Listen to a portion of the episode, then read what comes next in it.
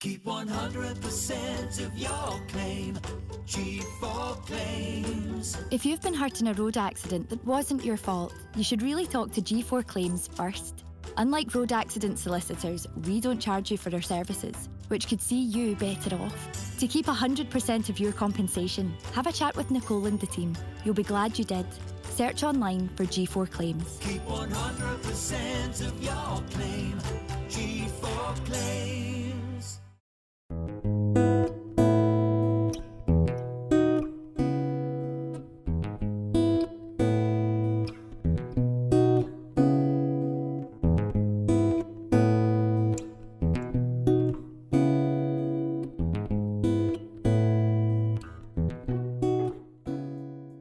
And welcome back to another episode of DiStefano Talks, talking Scottish football. This is season two, episode five. Um, apologies right off the bat if we sound a little bit different. I am currently in Greece and recording in somewhere that's quite echoey, but it's better than outside because there's crickets.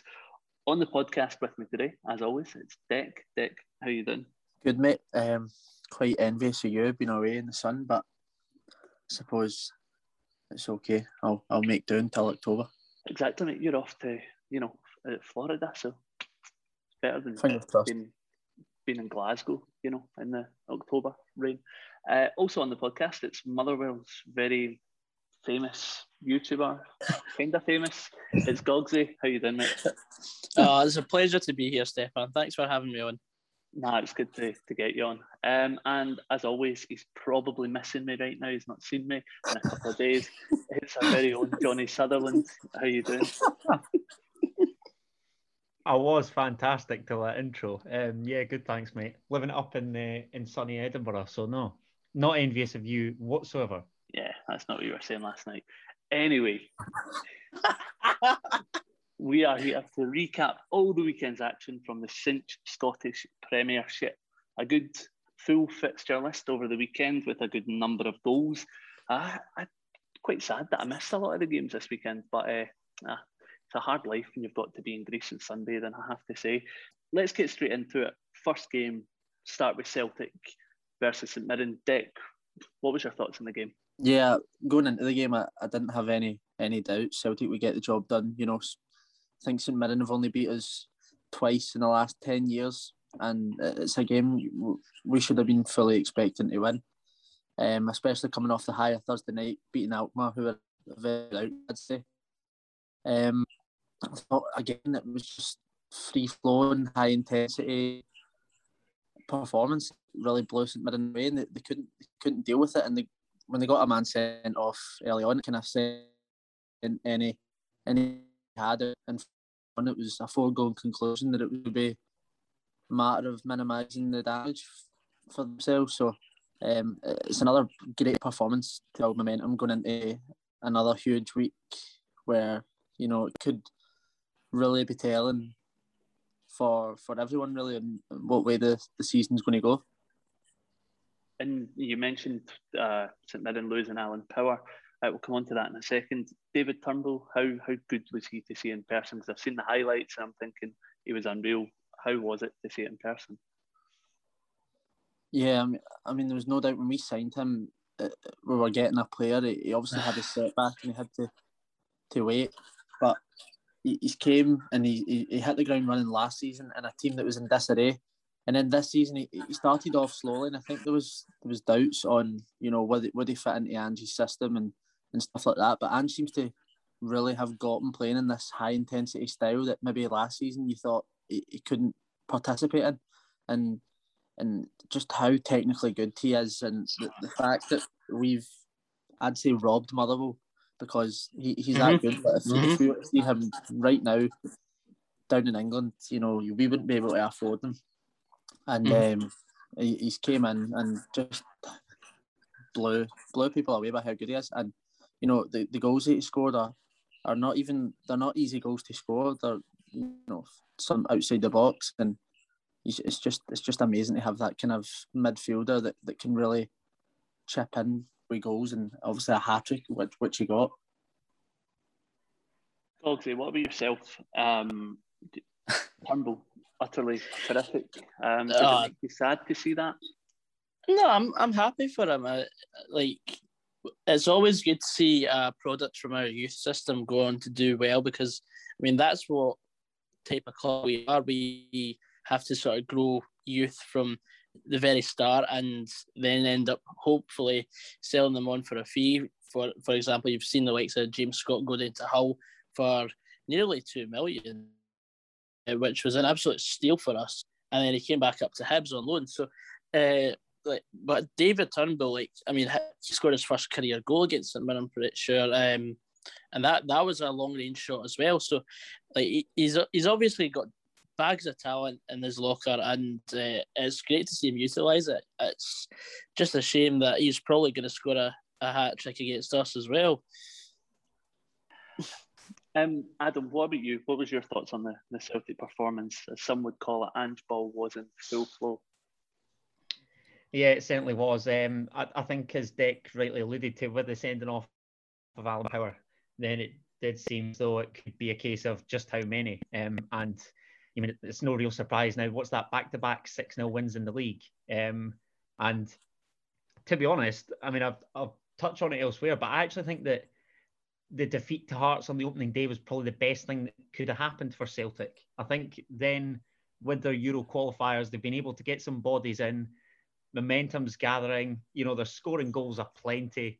Um, a little bit suspect defensively still, but you no doubt come on to that with the new addition. Um, but. I mean, St Mirren could have been there for a week and didn't look like scoring. It was just such a comprehensive victory and the type of performance that we'll probably get used to seeing from Celtic at Parkhead, in all honesty.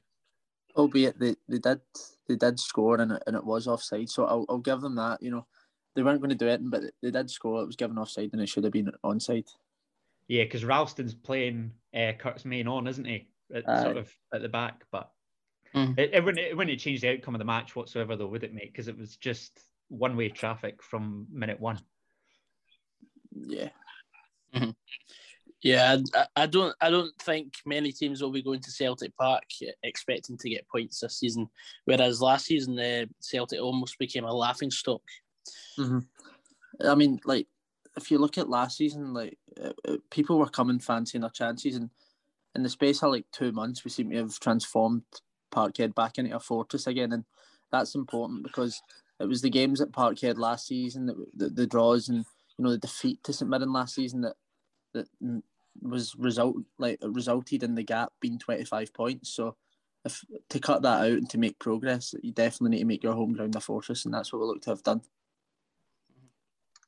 And Edouard, does he look back to his best? I know a lot of people were saying that he was, um, you know, lazy or not interested. Well, what's the view on that now, Dec? I think I wouldn't say he's back to his best, but he definitely is making an effort. I'm not buying the argument that he's not interested. You know, I, I stated that like a few weeks ago on Twitter, and I think it was the Midtjylland game. He just every ball that was going to him just was hitting off him. Um, I wouldn't say he's back to his best though. I, I, I still think that mentally he's, he's probably just not fully there.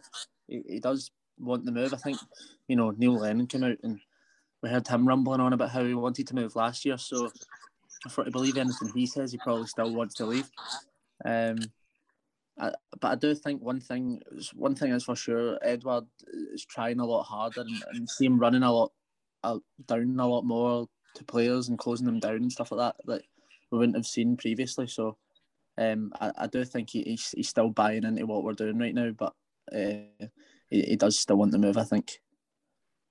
Okay, um, that's I mean that's a, a fair assessment. Um, let's move on to the signing of Juranovic. I was just getting on the plane when that news broke, and I was I seen it, and I was like, "That's that's a solid signing." We've, we've known about it for a couple of days, but to get it over the line, um, it, you know, it's it's good to see that Celtic are making uh, an effort to to sort their, their defensive issues. How big a signing is Josip Juranovic? I think that's a you know a huge statement from us, um, especially for a Croatian international who's played in the the last Euros. I think he played against Scotland and in Spain and like and such. So to get a to get a man of that caliber in for for the price we did is an absolute steal and I'm delighted with, with that business that we've done. But you know, for now he's coming into a team where he'll need to be back up to the Bellshill Bergomi because um, he's going to take some shifting to get out that team the way he's playing with his man of the match performance midweek and then another solid performance at the weekend. So, no, it's finally good to to get another man in it right back. I initially thought we needed two, but I, am happy with the one now and, and, the two the two that we have um, for going forward. Okay, okay. Um, we we spoke at length about Celtic. Um, well, we've not touched on the, the Alan Power tackle, so we'll quickly touch on that. Um, Alan Power. All you need to say players, on that one is an assault. Fair does. I was going to say he's one of those players that loves a, a challenge, but um, yeah, that was a bit of a nasty one, wasn't it? Mm-hmm. Aye, you you know what you're getting, Alan Power, when you sign him, and and um, you know I wasn't surprised to see him throwing himself about early on at Parkhead, and yeah, it was a rightful sending off. Turnbull kept his foot in the ground. It could have been a bad one. I don't yeah. know why he's complaining. It's as blatant a red card as they come mm-hmm. from me. And like you say, it can go clean out. I, I don't see how that could be excused whatsoever. Yeah, completely right. Uh, yeah, it's a, it's a definite red. He's got no intention to play the ball. He just wants the man. Okay, nope. Let's let's move on then. Uh, we'll move to Livingston versus Motherwell, Goggsy, uh, for yourself. Yep. Motherwell's first three points of the season, uh, well, in the Premiership anyway. Um, how was the game for you? Uh, I thought from the word go, I thought Motherwell were the better team. Uh, but let me just say that we are far from the finished article. I thought in front of goal we were lackluster in the first half. We dominated the game uh, first half hour especially, and then Livingston scored the first shot tar- on target, and uh, it looked like we'd basically pressed the panic button, and then we were just lackadaisical for the rest of the half, uh, and then all of a sudden. Uh, something clicked in the dressing room at half time. We came out, scored in, within three minutes uh, from uh, from one of our 24 short corners we must have taken. and I mean, statistically, they, they do say short corners are more successful, but like we are the most frustrating team to watch from corners, in my opinion. And I was that like I like I was that surprised that we had scored from a short corner. I, I just didn't I didn't know how to celebrate. Um, and then we got a second goal through uh, Liam Grimshaw's, who's been at the club for about five seasons uh, in his career. He's never scored a, a senior goal, and for him to go and get get the rebound, uh, I was I was so pleased for him because he he, he epitomises uh, Motherwell Football Club. I mean, he's he's not he's not a world beater. He's not the most technically gifted, but what he does do is give hundred percent every week when he plays. I mean, he's he's not been the greatest at right back, uh, but we but he got moved into centre mid on Saturday and he was phenomenal. Um, but Livingston are the worst team I've seen this season so far. Uh, but yeah, I thought well, well, well deserved three points. That's a fair point, well made, Goggsy. Um, Livingston yet to get off the mark. You you were there. You were doing your match day vlog. Mm-hmm. You say they're the worst team that you've seen this season. What what what do you think's gone wrong for them? I've no idea. I think they may have recruited uh, poorly. Um, they may have just been off the mat, off the pace. But like, I, I don't think that is going to be the worst they play this season. I think, um, I mean, they've had a difficult start, but I, I don't know what there is that they can improve on. Personally, I, I thought Alan Forrest was their only player that was good enough going forward. Uh, they've lost a couple of players, and uh, Ayo Obileye was a bit solid at the back as well. But apart from that, they just had nothing. Okay, doke. Um, Dec, what about yourself? What did you think of the game? Yeah, I'm surprised that, that Motherwell actually came out on top. I'd say that both teams have had quite a sticky start to the season, but obviously Livingston coming through in the Premier Sports Cup against St Mirren, I thought that, that you know they would build confidence, especially at home.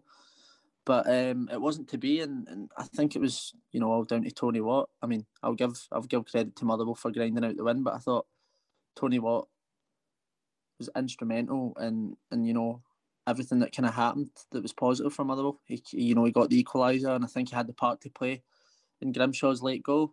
So, um, when you know, when you've got a, a, a man of the, I think everyone's aware of Tony Watt's quality. It was, it was more of an mm-hmm. attitude attitude thing with him for for many years, but you see, it's good to see him actually knuckle down at Motherwell. Um, I know we don't see everything on social media, but he seems like he's really got the head down and he's playing for a club that he, you know, he seems to, to love being at now. So um, it's good to see that. And you know, as I said, with a player that has quality that can in games like that, then then it's only going to benefit. And you know, Liam Grimshaw for a for a player like him who seems to be in at Motherwell for years and really be out of favour to come in and, and get the winner, it must be fantastic for the manager to see that as well. Um, you know, Grimshaw, I think he actually playing in midfield actually would suit him because he's, I don't know, he, he strikes me as quite erratic, but he, he hmm. seems like he's very mobile, he can get up and down and stuff like that. So if he can refine some some other aspects of the game and improve, I think he could turn out a, a good central player for Motherwell. Well, the, the thing thing is, uh, when we originally signed Liam Grimshaw, I think it was the was it the 15-16 season we had him on loan from Man United for the first half of the season, and he was played as a midfielder, and his his energy was unmatched, like unrivaled with anyone else, uh, and, and certainly in Motherwell anyway. And uh, we missed that. And then the the, the first game after he left, we got battered six 0 by Hearts. Uh, so I mean, he was instrumental in that Mark McGhee side, and then we, he ended up going on a permanent to Preston, although he wanted to come back to Motherwell. And then a couple of years later, we signed him back on a permanent, and like he's just been one of these sort of like I don't know, but he, he just gets it. Like he, he actually understands what the fans want. And okay, may may not be the best, like playing at right back, uh, but playing in centre mid, I think that could end up being his position if, if he really wants it. Uh, because like I, I think we we really missed someone like Allan Campbell this season because because of the the start we've had. So if Liam Grimshaw can do the sort of Allan Campbell role, then we have basically replaced him with almost a new signing. Because I mean, I think he was out with glandular fever for about six or seven months. So that, that's why he's hardly started this season. I think you're right in what, what you were saying though, like uh, like how he epitomises, you know, Motherwell because he is like a steely midfielder that that will throw himself about and and really be a, a kind of player that the fans love and and I definitely think he'll have more success if, if he plays through the middle from now on. Um, I just think like from watching that game, he, has got a lot to offer there, and, and obviously improvements can be made. Don't get me wrong. Like as I said, he can be a bit erratic. Maybe his, you know, his touch and passing isn't isn't as best as what it can be. But I definitely think that if if Alexander can transform him into infield position, then it will benefit you going forward. Um, Adam, what about yourself? What did you think of the performance?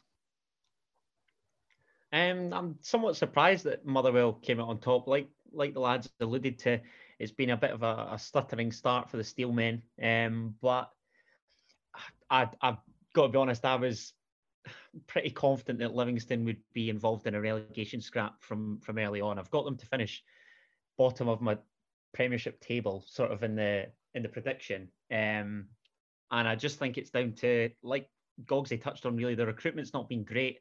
I think whenever I watched them kind of toward the latter end of last season, um. Emmanuel Thomas was looked like their only goal threat, really. Um, and obviously with him now at Aberdeen, I, I, mean, I like Bruce Anderson, but I don't think he's the answer. I think when you're a side that's in the bottom six, if you can have an out and out goal scorer that doesn't really get sufficient service, but will still grab you goals, I just feel as though they're the difference. Um, and Livingston just don't seem to have that for me. Um, and the goals that they've conceded, I mean, even the two Motherwell goals um, at the weekend, just absolutely baffling. Tony Watt seems to have kind of it's it's a proper poacher's effort for me. Um, and he's no doubt a talented player. So if Motherwell can get the best out of him, then I think they could salvage what's been a tricky start to their season. Um, and Max Stryjek in goal. Liam Grimshaw is the simplest of tasks because ultimately parries it into a good area for an opposition player to score. So it's dreadful defending, but Motherwell took their chances and Livingston didn't. It's as simple as that. I will. I, do want to touch on another thing that happened during the game that I don't think made the highlights. Uh, but there was a really poor decision by the referee. I mean, the referee was a bit 50 50. Um, ball over the top, and Stryjek and a Livingston defender, I think uh, it might have been Obileye, that went for the ball, and Justin Amaluzor was challenging for it as well. The defender and goalkeeper collide. I was seeing, I seen that. Uh, and Amaluzor picks the ball up. He turns just as, just as about he's he's about to put the ball into an empty net. The referee pulls the game back because there's a head knock. Okay, fair enough. There's a head knock, so the referee has to pull it back anyway. But he then goes to give a Livingston free kick, even though two Livingston players had collided. And there were several moments throughout the game where the referee made questionable decisions like that. And they, I would, I'm saying that as on the back of a victory. Like I don't want to mm. just be the be the one to then say that if we had lost the game because we had not been awarded that chance. I mean, there was, there was a few questionable decisions like that in the Celtic game as well. I think there was like, you know, collisions. That, there was what there was one collision at the top end of the park, and you know the referee stopped play and then he went back and he just like had a bounce ball back to the the St Mirren goalkeeper, which was strange. So I think you know questionable decisions all across the board yet again, but no surprise. The inconsistency of Scottish referees baffling. hey, that's my line. That is my line. um, yeah, uh, I think personally I had to pull the play back, but to give a, a free kick to Livingston with both players colliding, mm, a little bit, a little bit odd. But we move. Um, let's move on to the next game that I've got down here, which is Ross County versus Rangers. Um, I didn't see the game. I've seen the highlights, but from the very first highlight that I've seen, a question was posed: Should Ross County have had a penalty, Dec? Yes, hundred percent. You know, ball gets through in, through and sorry, crossed in. You know, from kind of the left side as you're watching, as you're watching it on the TV, and um, I think Balogun goes to head it, but he heads it off his his arm that's that's high and the pointing in the air, and it kind of looks like a punch that's it's outside the box, even though it's an unintentional, but it, it just it hit off his arm right out out the box, and you know his arm's in an, an unnatural position for me, and it's definitely a penalty. But uh, in saying that, you know, I don't think it would affected the the impact of the game because you know at that point, if Ross going to take the league, the lead, I think they're just poking the bear in the eye, and uh, mm-hmm. it could have been worse. So um, yeah, I'm sure you'll come on to to ask about covering the game anyway. But in terms of the penalty incident, yeah, it was hundred percent a penalty. Yeah, no, that's yeah. what I was just about to do. Um, I see what you did there, by the way, with poking the bear in the eye. I like oh, that. You love the bear in the um, overall thoughts on the game, Dec? You've given us a shit about the penalty, but what's your overall thoughts on the game? Yeah, I think you know Rangers couldn't ask for a, a better game to help build momentum going into the the big derby next week. Maybe Ross County at home, but you know away just I didn't I didn't think it would have been a problem for them, which you know it wasn't. Don't get me wrong, uh, you know they they lacked a bit of urgency, and you know this season they're showing they're showing they're showing some frailties at the back um, that you know last season they didn't show. Last season they were, you know, I didn't I didn't see one mistake from that backline full season. Um, and and now this season I'm I'm seeing some that are creeping in. You know, you could argue that the penalty that, that, that you know wasn't given was a mistake. Um, County got in behind a few times. I think Blair Spittal got in behind. I can't remember what the score was at this point. It might have been two one. Um, where it was, know, he, he should yeah. have pulled one back, and he blazes yeah. it over, doesn't he?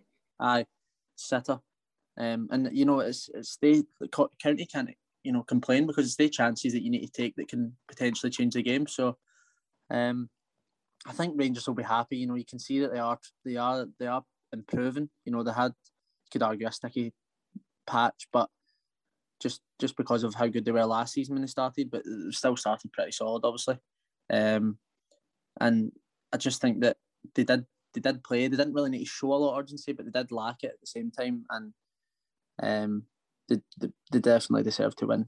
And County can only can only blame themselves because I didn't even think they would score, and they've got two goals you know, and they've had a great chance at 2 1 to equalise, where they take that, it could change the game, and, and they've not been able, been able to do it. So, yeah, I think Rangers will be happy with the, the win going into Thursday. Goggsy, what about yourself? What was your thoughts on the, the Rangers' performance? Um, Aribo made it one, Goldson made it two, mm. County had a bit of a fight back, then Morelos made it three, then they got a penalty, it was 3 2, the fight back back on, but then Arfield, you know, ensured Rangers left in well with all three points. What was your, your whole assessment of the game? Uh, well, first of all, I want to talk about that uh, early penalty claim for Ross County. I thought it, it, had to take a couple of replays for me that I probably maybe because of uh, just just how I saw it. I, I think I saw it. Then yeah, that was a penalty. Maybe the referee and the linesman maybe have had a similar angle, and that's probably why they didn't give it because they didn't actually see the ball hit the hand because they don't actually have a replay uh, although that, for me, it was a penalty. I mean, uh, hand in unnatural position.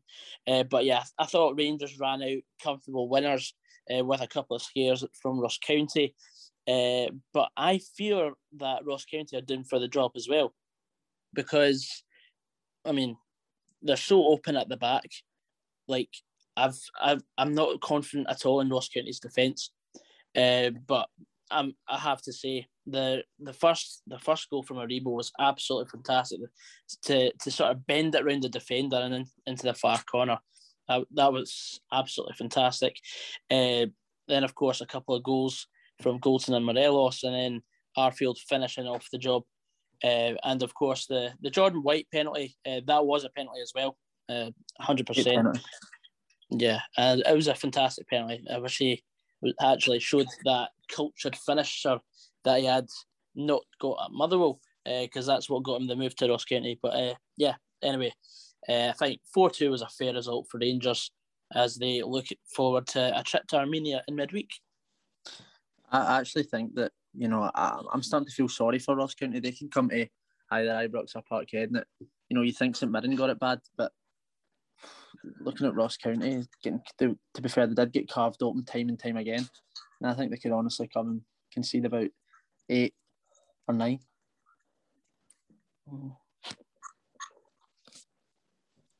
Adam, what about yourself? Um, I think I, I agree with the boys in terms of County's defence, but this might sound daft to say, but I think that given Ross County were the only side in the entire SPFL that were yet to score a league goal before the weekend, I think they'll actually be somewhat encouraged by Sunday's display, to be honest. Um, that being said, I mean, for a side that was so strong defensively last season, the first goal that Rangers concede is an absolute shocker. It's like a game of pinball in there before uh, Harry Clarke seems to kind of scoop it in. But in terms of Rangers' goals, I mean, Joe Aribo's goal is a stunner, the boys have said. Um, County punished by a, a real lack of pressing for me. Connor Goldson's a good header from uh, James Tavernier's corner. Alfredo Morelos' goal seems to take a bit of an age to creep in, um, and it's a wonderful finish. But again, I'm looking at it thinking, why have County not cleared their lines? You know, a player of Glenn Kamara's caliber can't receive a ball on the edge of the box as easily as that. Um, mentioned it obviously with Dec. Blair Spittal should pull one back. That was a sitter. I think the penalty that County didn't get was probably more of a penalty than the one that they got. Um, and then, like like you say, Scott Arfield seals the deal, and it's players like him that seem to highlight Rangers' depth because I almost seem to forget that he's there, given that they've got that many options in midfield. Um, and he could have had another after he scored. So the fresh legs seem to come to fruition, um, and it proved routine for Rangers in the end. Okay. Um, big game next week for for Rangers. We'll we'll come on to that in a second, or you know once we've covered all the other games. But um, when I seen the scoreline, I was I was surprised because you know when I saw Rangers two 0 up, I thought could be on for an absolute scalping here, Ross County. Um, but you know they, they fought back into it, which was it was weird to see because it's not something you expect. Let's let's move on to the next sort of maybe the the biggest game of the weekend. I don't know, Adam. You might agree. The rest of you, you might disagree. Hearts versus Aberdeen. Adam, you you were at the game. What what, what did you think of Hearts' performance?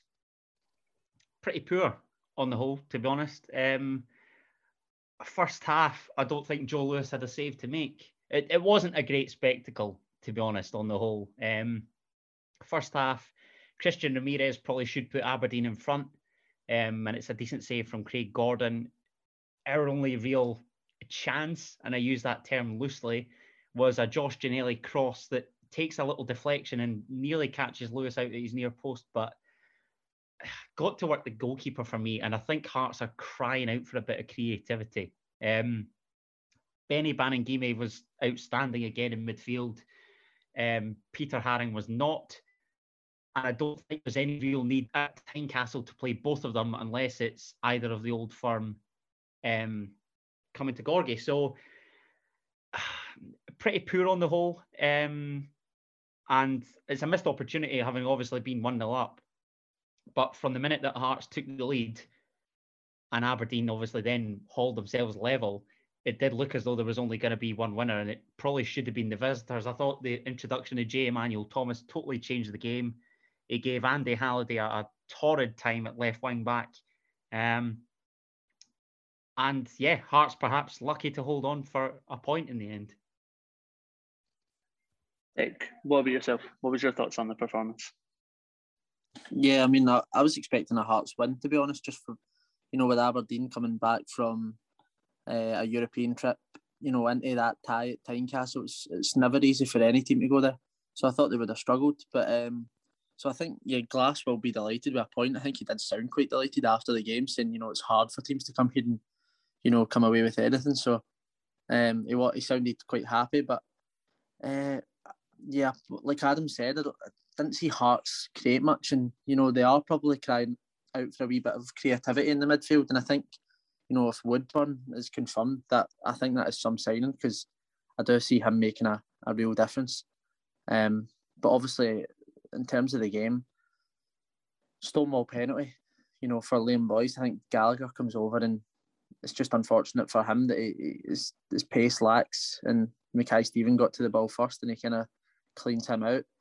Um, and apart from the to be fair, I think Hearts, I, I, think it was more of a game of two halves. I think, you know, Hearts kind of in the first half showed glimpses of, of, of brilliance, you could say. I know they were sluggish, but they looked like they were going to go on to win the game. And then the second half, I feel like, you know, Aberdeen were probably in control. And as as Adam said, when Jet comes on up against Halliday, I think he'd have been licking his lips at that. And you know, Aberdeen will be happy with the point, but maybe disappointed that, that they've not took all three points. The greatest compliment I could pay Aberdeen was the fact that if it was somebody out with watching the game, it would look as though Hearts were the ones that had travelled to Azerbaijan in midweek and not Aberdeen. Okay. Um, I didn't I only seen the highlights. Um, the first one that I seen um, was Peter Haring appearing to handball. Um, should Aberdeen have had a penalty, or was it sort of nothing he could do? Uh, Goggsy, I'll ask that one for you. Uh, for me, that's a sort of uh, decision that is 50-50. It really depends on the referee's perspective. Uh, I I believe that he didn't know anything about it. Like he, he stretches out his leg and it hits the wrong part of his leg and it bounces up and hits him in the arm. He can't really do anything about it. Uh, for me, that's not a penalty. But I mean, his arm was outstretched and it was in an unnatural position. But at the same time, it's very loose on how you see as an unnatural position, and it's all down to the the opinion of the referee. Uh, so I, I think Hearts on one day may have give like may have conceded a penalty there, uh, but I think they were just fortunate not to get a penalty given against them. Uh, as as for the Aberdeen penalty, yeah, that uh, so sorry, yeah, was was I right there? Yeah. Um, as for the as as for the penalty that was given, um, yeah, that was a stonewaller. uh, and uh, Boyce with conviction put it away. And I thought the the, the first time cross from Funso Ojo was uh, from uh, Dean Campbell, sorry, was to Funso Ojo was fantastic, and he turned it on, turned it in with a plum. And I think uh, Aberdeen will be fuming not to be taking the three points back up the road. I mean, I, have got to, sorry, to, to just add on that. I think, you know, I'd, mm. if I'm a Hearts fan, I'd be real worried, you know, with what's going to happen with Liam Boyce because he is fantastic for Hearts. And I think even this level, he is brilliant. And I just feel that, obviously, I don't fear, but I think from Adam's point of view, he might be fearing the that what's going to happen if, if Boyce goes because he's just a proven goal scorer. And I think that teams, I know he's had his, his a stint in England, but I think there'll be interest coming soon. And, and where do the goals come from if he leaves? He spoke to the podcast and he did seem like he's very happy at Hearts. Um, but I totally agree with you, Dec. I think I'm looking elsewhere in the Hearts team, and I think all it takes is a couple injuries, and we'll just fall away like a deck of cards. You know, Michael Smith and John Souttar both went down with injuries. Two massive players in this 3-4-3 formation that we're rocking because Smith is an ever-present. John Souttar, when fully fit, is a guaranteed starter. Um, and we don't really have another ball playing centre half like him. So options are needed, additions, um, and hopefully Ben Woodburn is the first of a few sort of toward the end of the window. Should um, you mentioned Shea Ojo, uh, not Shea Ojo, uh, Funso Ojo? Um, I just want to touch on on the goal. Should Craig Gordon have done better for it, uh, Dec? I think it would be harsh on Gordon, to be honest. You know, hmm. I think you've got to be asking questions of the Hearts defence there. How, you know, they get time they got quite a lot of time to cross it in Aberdeen, and you know at the back post for the ball to just you know there was pace on it, but I just feel as if like Aber, uh, Hearts could have been quicker reacting to to clear their lines. It goes all the way to the back post, and then it manages to find itself back in the box again. And by that point, it you know it's right at the front post, so any kind of contact, you're you know you're expecting it to go in. So I think it would be harsh on on, on Gordon there. Uh, Hearts defensive have got a bit of um, explaining to do for, for that defending. But I think you know it, it, was just one of them them goals that Gordon, if he saves it's a great save. I think, and and if it goes in, it, you know, I, I don't think you can be asking, you know, the, the, that. The initial ball was the warning, wasn't it, mate? Like like you mentioned, and we're so slow to react. It just it was so slow all round. I thought even mm-hmm. trying to carve out opportunities, we're sluggish lackluster. There's no real pace. I don't know. Uh, I've I've been encouraged by the start, but I hope that there's more to come. Still recovering from the the run around last week, I think. um, St Johnstone, Dundee United, a Euro hangover for the Saints. Some would say United now with two wins from the last two in the Premiership, technically three from three if you include the the Premier Sports Cup. Um, overall thoughts on the game, Dec? Yeah, I mean, a Euro hangover is. I know it's cliche to say when t- when teams come off the back of Europe, but you've got to remember, like St Johnstone aren't used to this kind of congested schedule. Um, their players aren't. I don't think any of their players will be anyway. And and so when when they're travelling and you know, playing in high intensity games midweek, then they're going again on the Saturday or the Sunday. You know, it, it does take a lot out of them, and um, I think, and albeit they they did lack conviction and they did lack, you know, that extra yard and stuff like that. I do feel like they did have chances to get in the game. Um, if I remember correctly, I think Trevor Carson made a good save. It was Middleton Middleton that had a shot and it, it you know it deflected, and you know Carson reacts really well. He, get to it, but another day that goes in. Um, but you know, Dundee United, I'm, I, I was I was quite impressed with Dundee United. You know, I, I've spoken here before about Tam Courts and the modern approach that United have took in employing a manager of his caliber, and he's really coming in and he's stamp stamping a, a nice style of play down, and, and really you know getting people to take to look up and take notice of of the improvements that he, that he's making, and and I'd say that you know United probably narrowly deserved their win. Um, Peter Pawlett was was kind of and well, he was kind of the heart of everything good and bad because you know he had that goal celebrated over the top, got a booking, and then he obviously got sent off for a controversial dive. I'm sure we'll come on to, but um, you know I think that St Johnstone will be disappointed, but it's it's all about it's all about Thursday night for me for them. I know that obviously, don't get me wrong, like it's always disappointing getting beaten in the league, but they, they've got a real opportunity to break into Europe and make history here on Thursday. And if they they just need to shrug off this performance because you know historically they've always been slow starters in the league, and and I think they will come good anyway. And if they, you know, but if they look at the bigger picture here, going in Thursday and and beating Lask at home, that that can, you know, encourage their players to stay that you know might leave if they don't don't get in the groups, and that could have a um, impact on the rest of the season. So, yeah, I think obviously Dundee United narrowly deserved it. St Johnstone will be disappointed, but the bigger picture for them is Thursday, I think, in terms of how they'll keep their quality at the club. Yeah, Thursday is massive for St Johnstone, not just as a club, but also for you know the community in Perth.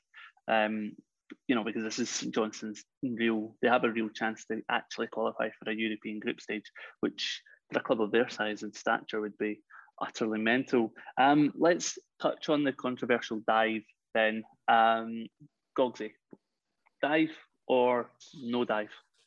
A hundred percent a dive. He was, he was, he was expecting the impact of Murray Davidson as, as soon as he dribbled past him and that was always just gonna be like like I mean we, we know what Peter Pawlett's like as a player. He'll try he'll try and con the ref sometimes, and he has been known for it before. And for him to just do that right in front of the referee, it's hundred percent a dive. It's stupidity, and it's not just potentially cost his team uh, bother for this week for the previous game, which could have led to St Johnstone going on to score but it could also have an impact in future games when he's suspended. I, have got to. I've, sorry, I'll let Adam tell his tell his side of the story. No, not at all, mate. On you go.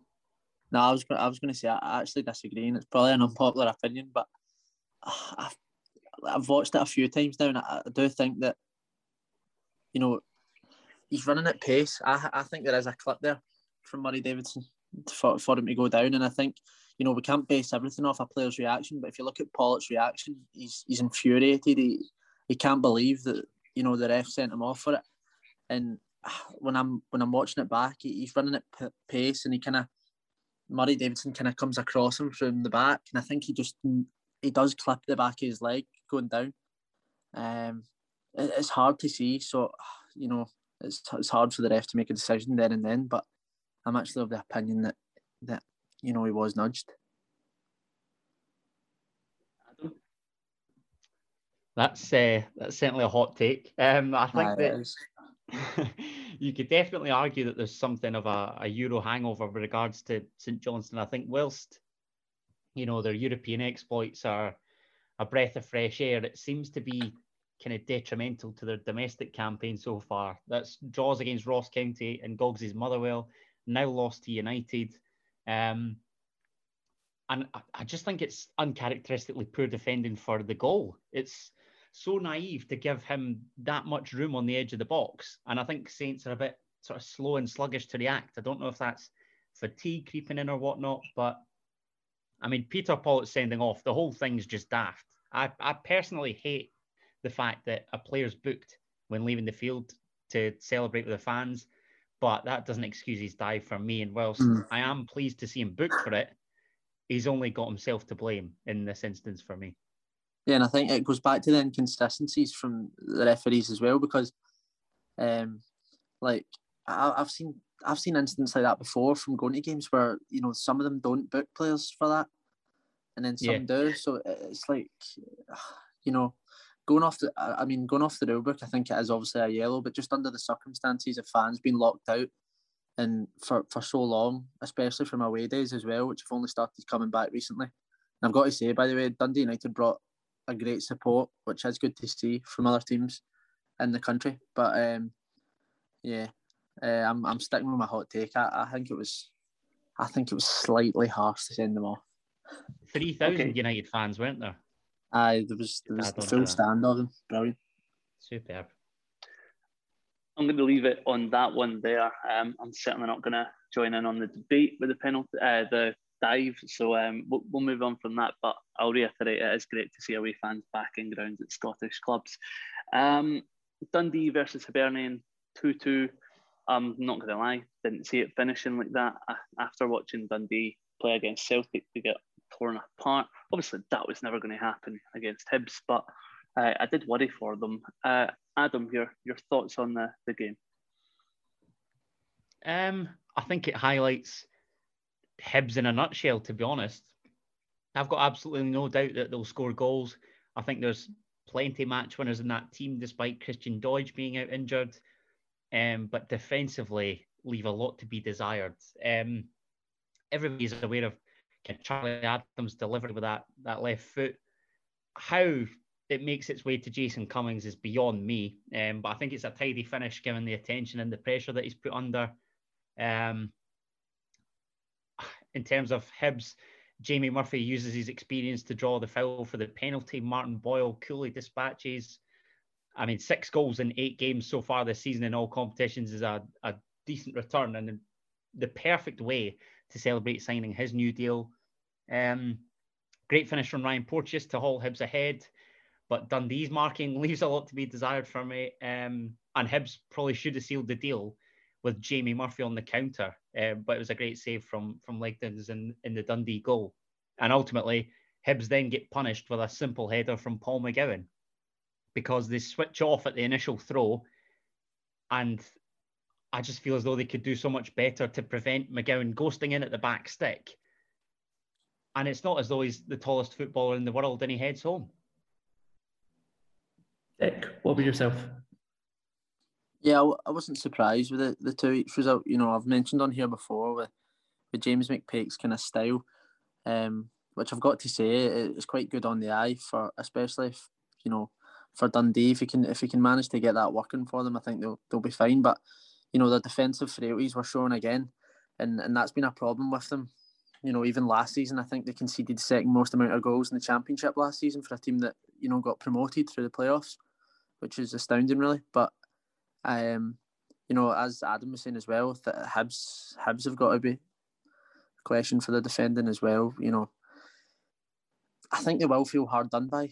Um, because I think it was a tackle on the Dundee player and it hit off the Dundee player. I can't, is it McCowan? It, it, it went off, uh, and it, it, probably should have been a Hibs throw, but he obviously he, the referees gave it to Dundee and they've went and scored from it. So Hibs will feel slightly hard done by there. But um, I don't think neither team can can argue with the draw. Really, I think it was a pretty uh, fair result going off the basis of the game. Um, Hibs struggled to get going in the first half, but in the second half they looked to be to be kind of taking control. And then obviously the last ten minutes, um, McGowan, uh, Dundee legend, some would say, you know, gets on the score sheet and, and snatches a point for the home side. But yeah, I don't think either team can argue. Okay. Um, Goggsy.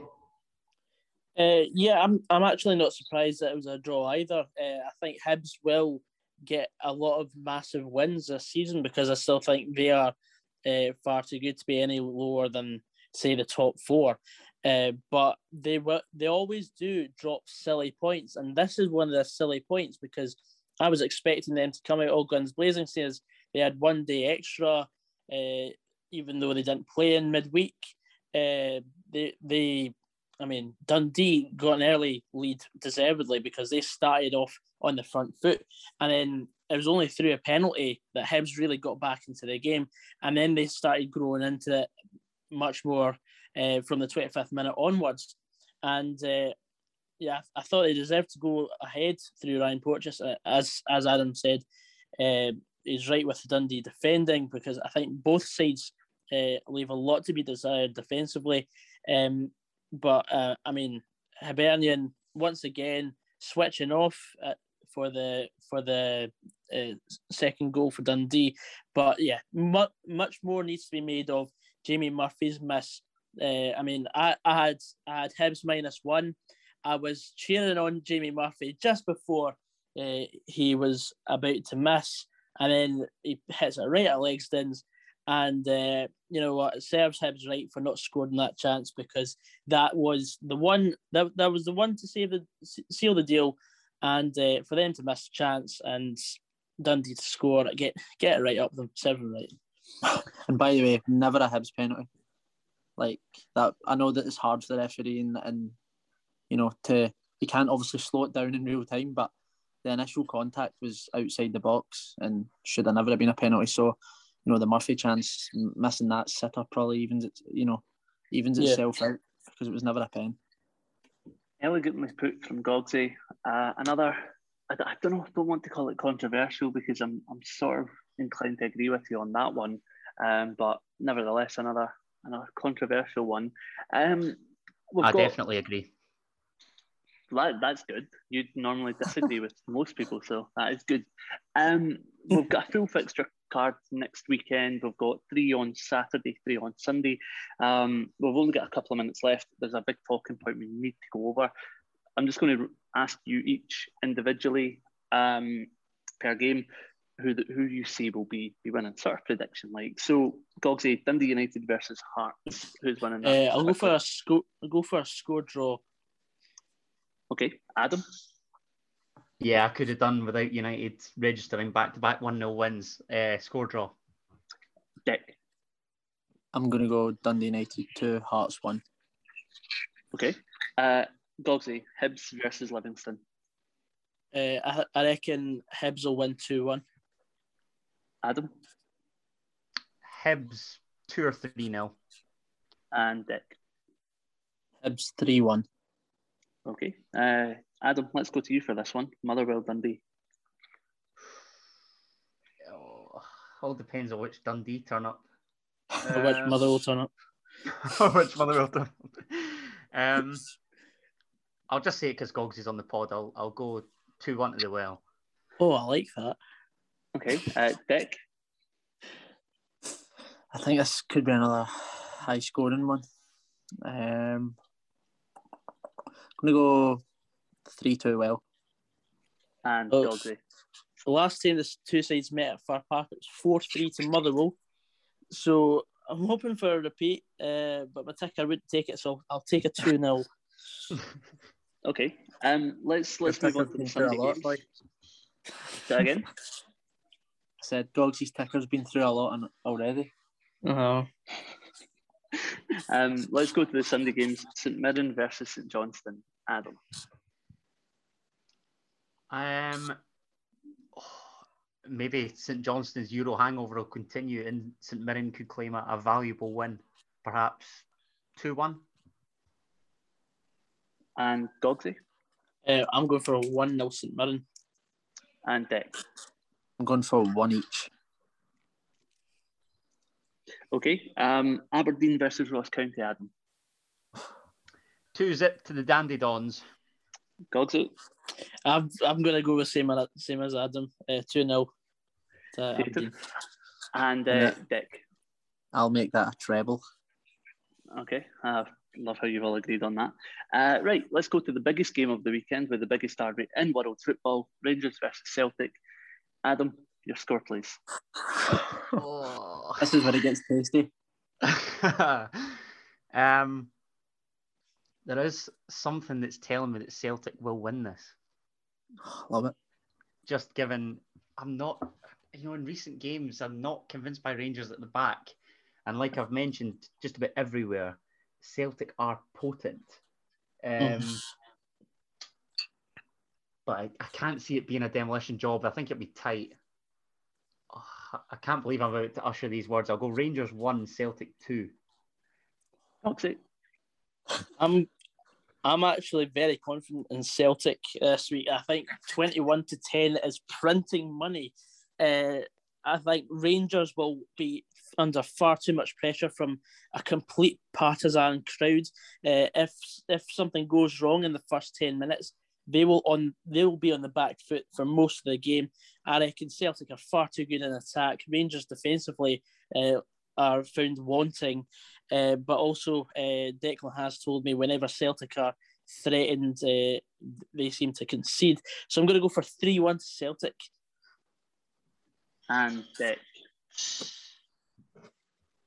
Going like I don't know. The past weekend, I, I've been quietly confident. You know, for the first time in a while, because going into these games under Lennon, there was just there's just more hope over anything else. But now we've actually got a solid foundation and a bit of momentum going into going into this game.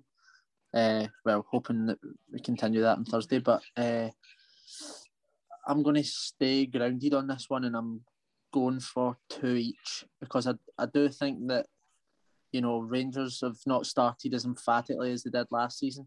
Um, both teams have their defensive frailties, and you know both teams, albeit you know Kent and and players like that have started off slowly. I still think both teams now have got you know a lethal streak going forward. So, and and also obviously as you said, biggest derby in the world. Rangers will be up more than they've probably been in any game so far this season. Mhm. So um, yeah, I, I think I think it'll be two each. Bottled I. I I also want to factor in that uh, Rangers have a nasty trip to Armenia to on Thursday. Yeah, of course. Okay. Mhm. Um, this we're coming to the end of the podcast, but we we have an issue we we have to talk about. We can't just ignore it. We can't let it go unnoticed, uncovered, if you will. Um, news sort of broke, not news, well, I suppose it was news broke yesterday, um, which in a video emerged showing that Rangers fans on a bus to Dingwall were uh, shown to make racist comments, racist songs, uh, racist gestures towards Celtic's Kyogo Furuhashi. How many times does this need to happen, not just in Scotland, but in the world in general, for someone with power somewhere to to take notice of it? Because we've seen it far too many times. We've seen it last season. We've seen it countless times what, what more can be done? Um, you know, because it's absolutely ridiculous that in the 21st century this keeps happening. Um, Adam, I, I really don't know. I, that, I hate discussing this sort of stuff because I don't think there's any definitive answer as to what can be done to eradicate it. Um, what I would say is that I don't want this latest incident to usually, or to, I don't know, I don't want this latest incident to lead to what it usually leads to in a kind of classic game of old firm one upmanship. I think, regardless of the club, regardless of the player, racism, racism. And it doesn't matter who it's against. In this day and age, like you've rightly said, it's unacceptable. It needs ironed out. But I don't think that there's a real definitive answer as to how we can totally eradicate it from society, unfortunately, as sad as that is to say. Dec. Yeah, I mean, it's only took Kyogo being in the country for you know a month or so for it to start, and and to be honest, I've always thought it's, it would be a matter of when rather than if it would happen. Um, you know, I'm a, I'm in agreement with Adam. The one-upsmanship, it's nothing to do with that. Um, racism is a societal issue. You know, it's very prominent still in 2021. There isn't a definitive answer on how to eradicate it, but you know, let's be honest, it's happened in both sides. It's happened from other clubs, and it, it's happened last season. You know, against Rangers with the, the Slavia Prague thing. So um, I, I just think that you know the clubs just need to keep on taking the right steps, keep on putting the message out there. You know, Celtic come out with a statement clamping down on on the abuse and and basically you know defending their player. Rangers have come out and you know let's be honest, they're taking the right steps. They're, they're holding an investigation and they're going to get these these you know boys that are guilty banned, hopefully. Um, so yeah, the, the, there's no definitive answer on how we can eradicate it, but we just need to keep making the the right strides forward and, and calling it out at, at every possibility or every time it happens.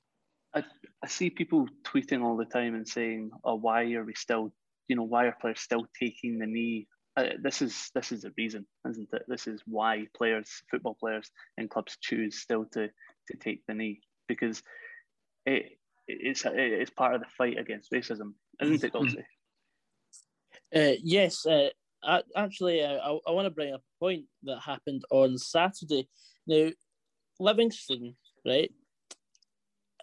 They, um, they, their assistant manager Marvin Bartley, uh, has become uh, the SPFL sort of ambassador towards like player equality. I, I don't know the exact name for it, but like Livingston players still took the knee before the game, and I completely respect that because if if your team wants to do that, then you do it because if you still want to send that message across and make sure that everyone is still aware of this situation, then I completely support it. But a Motherwell fan three rows behind me booed it, and I just turned to him in complete disbelief, as Motherwell is seen to be one of the good guys in Scottish football in terms of community club, sort of supporting everyone. For a for a Motherwell fan to then do that, even if they're doing it for an ironic effect, it's still a bad thing, and I still absolutely hate it because this shouldn't be happening, and we should be more wise to it. And for for some middle-aged man in his fifties who doesn't know hack all, it, it is absolutely it's a disaster in society, and we should be a lot more uh, careful about what we say in public. Mm, although we have, like, although we've me and Adam, well, have said, and I'm sure you're in agreement, Gogs, that there's probably not one definitive answer that you can No, give. But I think if if we were to kind of offer our, our thoughts and maybe like something that would make a difference is, you know, clamping down on the club.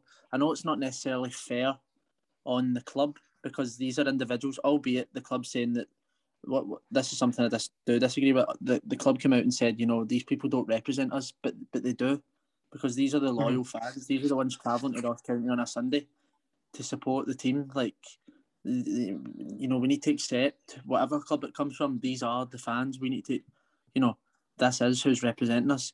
Um, and and personally, I think that one big stride, you know, that could make a difference is is clamping down on the club. And I'm not just saying that because it's Rangers this time. I'd say if it was us, like any other club in Europe, Slavia Prague, it should have happened. They should have been knocked out of that competition last season and not been able to participate again for a certain number of years. Like, I think that is the only, you know, because then fans will look, well, I don't want my, I don't want to be going to games and never see my team in Europe for five years or Mm.